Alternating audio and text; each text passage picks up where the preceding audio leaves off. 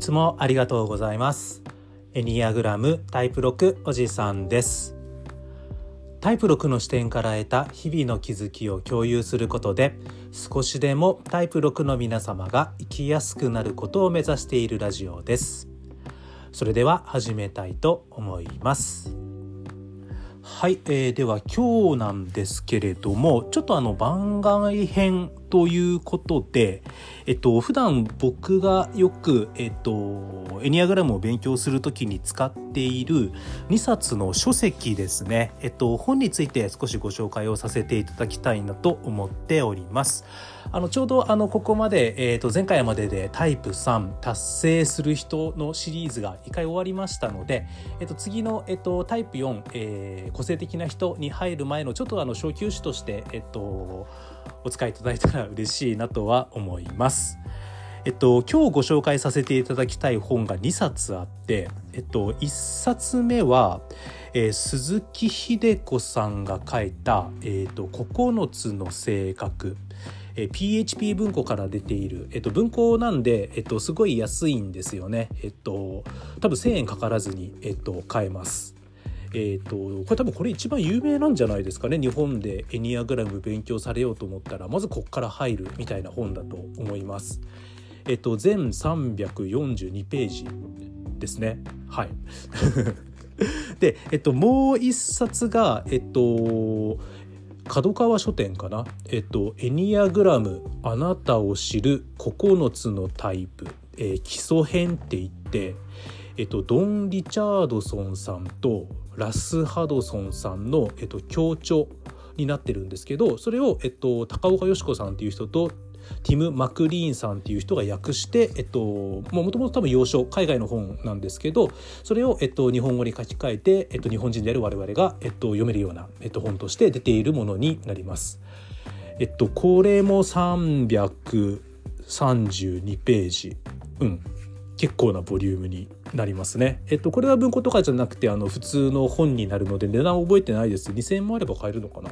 どうなんでしょうね。あの、なんで、あの、僕がこの日々実はこうやってこう、ポッドキャストで発信している内容っていうのは、あの、僕すいません、どこかのそのエニアグラムなんとか協会とか、こう、エニアグラム講座とかに参加しているわけじゃなくって、あの、本当にこう、なんていうか、あの、ザイヤの、あの、野原にあるデザイアなんですけどザザイアのただのエニアグラム好きであのほぼほぼあの、まあ、結構エニアグラムの本たくさん読んでるんですがほぼこの2冊の本の内容を自分なりに読んでで、まあ、7年8年このエニアグラムを使いながら、えっと、いろんな人とコミュニケーションを取っていく中であこういう感じなんだろうなって感じたことをまとめて、えっと、お伝えさせていただいているので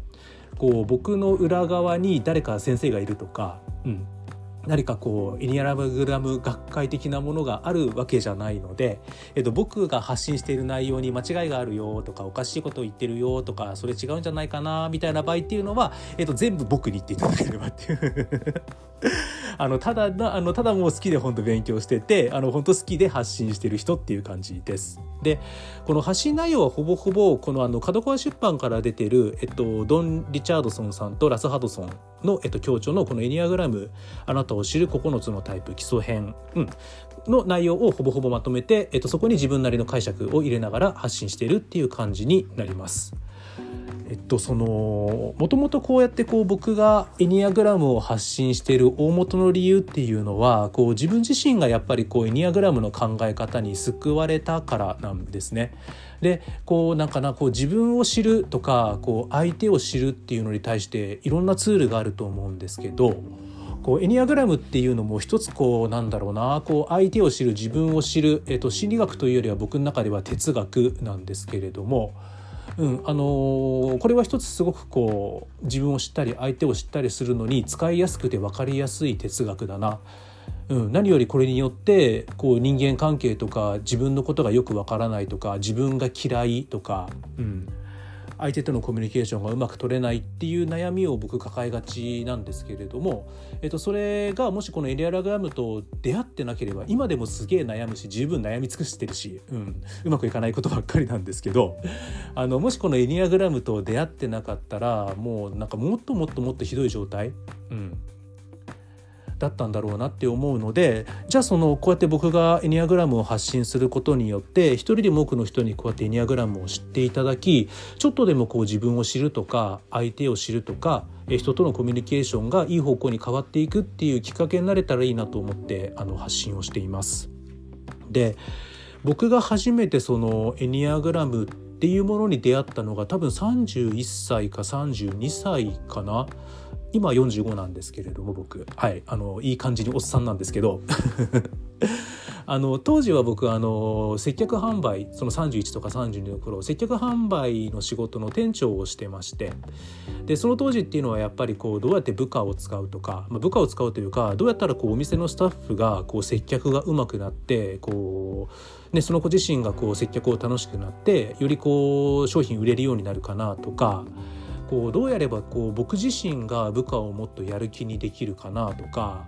あと僕その女性スタッフの扱いが本当に苦手で全然できなくって。じゃどうすれば僕女性スタッフとうまくね、えっと、その子たちをやる気にできるんだろうとかね。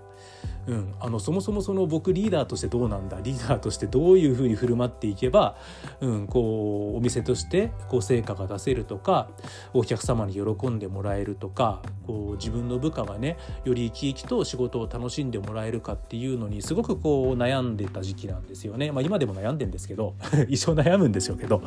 あの特にこう、うん、あの29303132ってあたりは今までずっと販売員やってたのが店長になってねこう本当にこう自分の言ってることって人に伝わんねえなとか、うん、本当にこう部下とか周り人の気持ち俺分かんねえ見えないなっていう悩みを持っててすごくこうビジネス書をね、えー、むちゃくちゃ読んでた時期なんですよね。おそらく今までの人生の中で一番そうやったビジネス関係の書籍を読んだ時期がその多分282930313233のあたりなんじゃないかなと思うんですけどあのその中で一人本当にその小宮和義さんっていうビジネス書を書いてる方がいらっしゃってその方の考え方とか本がすごく好きで、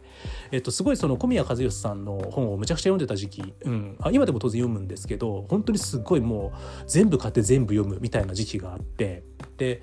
その小宮さんの本読んでたのはこう考え方とか経済とか教養とか、うん、そのいろんな知識を得る、うん、どうすればお店が良くなるためっていう方を得るために読んでたんですけどその小宮さんの本の中で読書術に関する本があったんですね。うん、でその読書術、えっと、その小宮さんはこういう本を読んでますみたいな、えー、とリストがあった中にこう人間関係とかこう人の性格を知る、うん、それを、えー、と仕事に生かすならこの本みたいなので一冊書かれてたのがこの9つの性格、えっと、鈴木秀子さんが書かれた9つの性格だったんですね。うん、でなんかちょっとそこに惹かれるところがあってであの小宮さんが言うんだったら素直に聞くみたいな 変な素直さがあったんでこう32歳の頃にもそれ読んであこれ面白そうと思ってすぐこの鈴木秀子さんの9つの性格を買ったんですよ。ただ買ったんですけどその当時はやっぱりこう何て言うかな自分の性格を知るとかっていう方の興味よりなんかやっぱコーチングとかねどうやって会話で相手の良さを引き出すかとかどうやって話を聞くかとかまあ、どうやって会議を進めるとかこうどうやってチームを進、ねえっと、作っていくか、うん、どういうふうに、えっと、仕組みを作れば、えっと、人ってこうより楽しく仕事ができるのかみたいな方の興味がすごく強かったのであの32歳ぐらいの頃に買ったんですけどこの鈴木秀子先生の9つの性格。あのほとんど読んでなかったんですよね。うん。でその正直そのエニアグラムの本をずっと読んでなかったんでパラパラとは見てて、うん、自分どのタイプなんだろうなとかも思ってましたしでもなんだろうなパラパラって見るんだけどぐーっと入り込んで読むみたいな感じでもなかったんでこう32歳でねこの鈴木秀子さんの本を、えっと、買ったんですけど実際本当に深く読み込み出して自分の性格タイプが何なんだろうみたいのを本気で思い出してでこの鈴木秀子さんの9つの性格をこう読んだら面白くてもう止まらない。もうもっと読みたいもっと読みたいもっと知りたいってなったのは実際その5年後かな？367歳までいきます。まあ、その時に何があったのかについてなんですけど、えっと、これについてはまた次回お伝えしたいなと思います。あの少しそうですね番外編としてあの僕がこうエニアグラムについて興味を持った歴史みたいなところについてちょっと今回と次回2回に分けて触れられれば嬉しいなと思っております。えっとそうですねあのエニアグラムその自分を知るとか相手を知るっていろんな方法があると思うんですけどあの僕の中でこのエニアグラムっていうのはすごく合いました。それはこのエニアグラムっていうのがそのその人の性格の根底にあるとらわれうん、あの普通こうなんか割とねこう性格診断とかの本ってあなたってこういう性格タイプでこういういいとこがありますよっていううんとなんかこうプラス面ないし今から未来に向けた内容を書いてこう元気出させるみたいなのが多いイメージがあるんですけどこのそのエニアグラムの本って当然未来にも向かっていくんですけどまず一回過去に入るんですよね。あなたがそういう性格タイプでそういう行動をとるのは、えー、過去こういうような経験があった可能性があってだからこういうとらわれを抱えているからそれによってそういう性格行動を起こすんだよっていうそのなぜそうなってしまっているのかっていう原因、うん、でその原因の部分とらわれっておそらく本当にあのよっぽど意識を持って何かを勉強しなかったら気づけないものだと思うんです。でそこに気づかせてくれる学問でありこの一連の流れの中にすごくこう哲学的な部分を感じたんですよね。うん、なんで僕にとってはこのエニアグラムが合ってます。でちょっと余談なんですけどあの僕の価値観の中で大事なのが中庸があるんですね。あの中庸ってこう中国の哲学にもありますしアリストテレスも言ってて、うん、あの西洋にも中庸にも出てくる概念で、まあ、それこそ僕はあのヘーゲル、うん、ドイツの哲学者のヘーゲルが言ってるあの弁証論、うん、テーゼがあってアンチテーゼがあってくっつけてアウフヘーベーして新しい概念みたいなあれも一つの中央を取るってことだと思ってましてこう中央って概念が好きなんですよね。であの僕なんでこう実はそのサラリーマンなんですけどなかなか会社と馴染むのが苦手ででなんでなんだろうって考えると僕中庸取りたがるのでこう会社全体の方向が例えば A の方向に進んだらそれが A が行き過ぎてるなと思ったらその真ん中に中央に持っていこうとするんで会社が A って言ってるんだけど B 側にちょっとでも引っ張ってこう真ん中に持ってこようってすると思うしちゃうみたいなんですよ。じゃあそうすると会社がこう A の側に行き過ぎてると思ったら僕ちょっと B の要素入れるんですよね。で会社が逆にこう A より B だってなったら今度どうなるかっていうと今度 B に行き過ぎてるってなったら中央取りたいから逆に今度 A に行こうとするんですよ。これってサラリーマンとしては好かれないよなって。うん思っちゃってます。で今あの個人的にはやっぱ中央を取ることが好きでなんでそこから僕あの西洋と東洋のものをミックスするみたいなのが好きなんですよね。うん、あのもともと西洋史、えーと世界史が好きなんですけどじゃあ西洋史と東洋の方の歴史を両方やっぱり学んで真ん中を取りたいとかね。えっと、音楽も洋楽も好きだけど邦楽も好きでじゃあその邦楽と洋楽の両方良さをミックスしたようなやっぱ音楽ってないかなとか考えちゃったりとかこう真ん中取るの好きで特に西洋と東洋の折衷とか好きなんでしょうね。なんで今この、えーと、人間哲学についてもあの西洋のエニアグラムとあの東洋の市中水面をね今同時に学び出していて両方とも独学なんですけどでその間中央取れたら面白いなって思いながらやってたりします。